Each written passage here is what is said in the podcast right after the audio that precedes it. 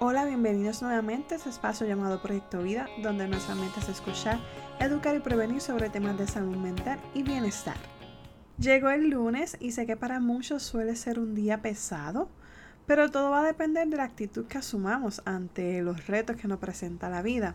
Y hablando de actitud, hoy quiero hablarles sobre la frustración.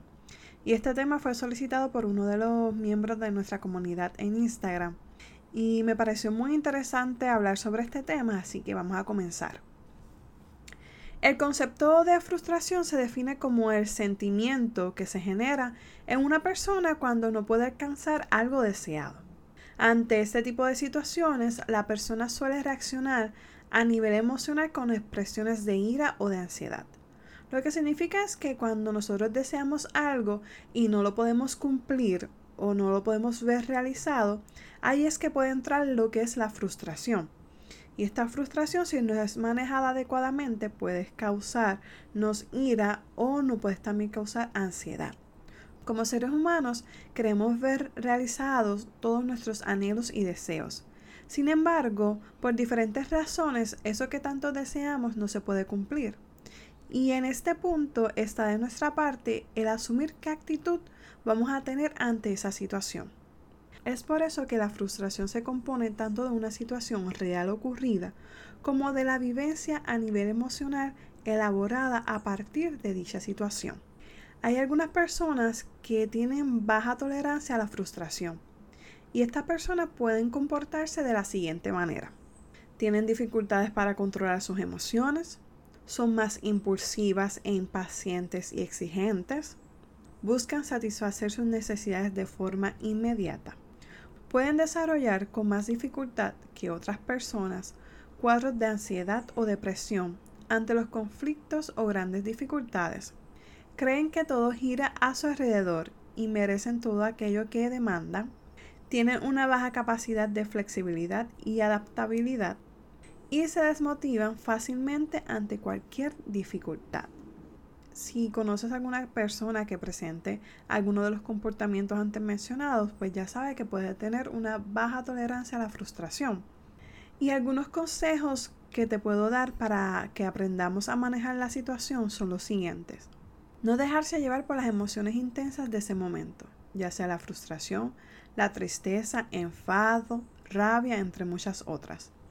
Es importante darnos unos momentos de pausa ya que esto nos permitirá reflexionar y analizar la situación de modo que podamos buscar alternativas para conseguir nuestro objetivo.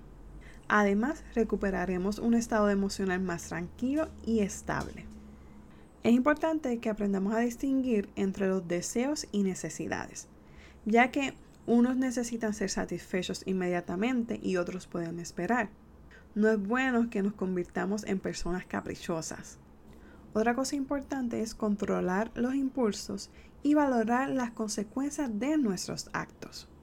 También controlar el ambiente, evitando las cosas, personas o situaciones que nos puedan frustrar en la medida que sea posible. Así que si tú sabes que una persona te causa algún grado de, frustración, es importante que te alejes un tiempo de esa persona en lo que tú vas trabajando con tu frustración. El sentirnos frustrados no es malo, es parte del ser humano. Y nuestras emociones siempre van a estar presentes, como les hablé en los episodios de las emociones negativas y positivas. Si aún no los has escuchado, los voy a dejar en las notas del programa.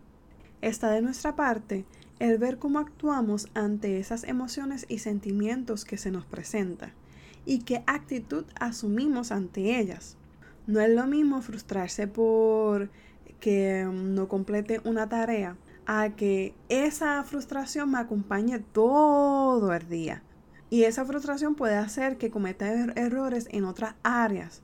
Sin embargo, si nos sentamos y analizamos, ok, no pude completar esta tarea, me frustré en un momento dado, pero la actitud que asumí fue una actitud positiva, pues eso no me va a afectar el resto del día. Por ende, como mencioné anteriormente, si asumo una actitud negativa ante esa frustración, pues mi día a lo mejor puede ser un caos. Y sé que no todos los días vamos a estar de buenas, como les he mencionado anteriormente. Tenemos días buenos, días malos, días regulares. está de nuestra parte cómo vamos a actuar ante las situaciones que se nos presentan en la vida. Así que hoy te invito a que reflexiones sobre este tema. Si hay cosas que te causan frustración, eh, las puedes anotar e identificar qué puedes hacer para convertir esa frustración en otra emoción que sea positiva. Y no tengas miedo en hablar sobre tus frustraciones. Esto puede abrir una puerta y otra persona te puede ayudar. Así que lo más importante es que tú tomes el control de tu vida y de tus emociones y sepas cómo manejarlas. Espero que este episodio haya sido de mucha ayuda para cada uno de ustedes. Si te gusta nuestro contenido, te invito a que nos regales 5 estrellas, nos dejes un comentario y te suscribas a nuestro podcast, para que así otras personas nos encuentren y puedan unirse a nuestra comunidad. Recuerda que la información que comparto aquí es basada en mi experiencia y lo comparto como información general y no es ni está destinada a ser terapia psicológica.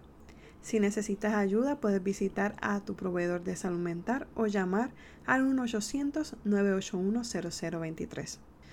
Recuerda ver las notas del programa donde voy a dejar los enlaces del episodio de las emociones positivas y negativas.